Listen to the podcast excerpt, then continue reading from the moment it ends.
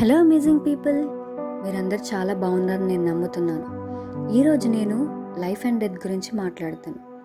ఒక మనిషికి లైఫ్ ఉన్నప్పుడు వాళ్ళు చనిపోయాక చూస్తే మనకి లైఫ్ వాల్యూ అర్థమవుతుంది.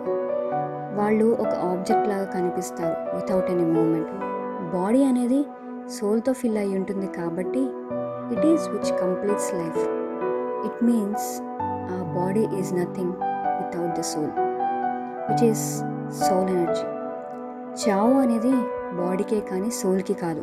స్పిరిట్ ఈజ్ ఎటర్నల్ బాడీ మనం పోయాక ఈ భూమిలో కలిసిపోతుంది. మనకి లైఫ్ ఒకసారి పోతే తిరిగి రాదు.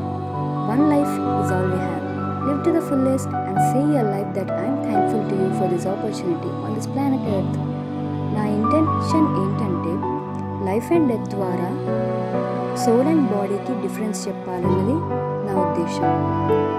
we should show gratitude towards our life. Okay, take care. Bye.